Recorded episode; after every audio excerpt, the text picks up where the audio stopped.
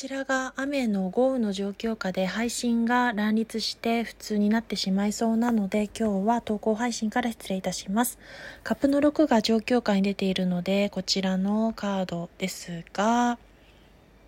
気持ちが浄化される時というところが出ております。そして過去の経験からヒントを得て初心に戻るべき状況下です。それによって結果として愛情や信頼、絆によって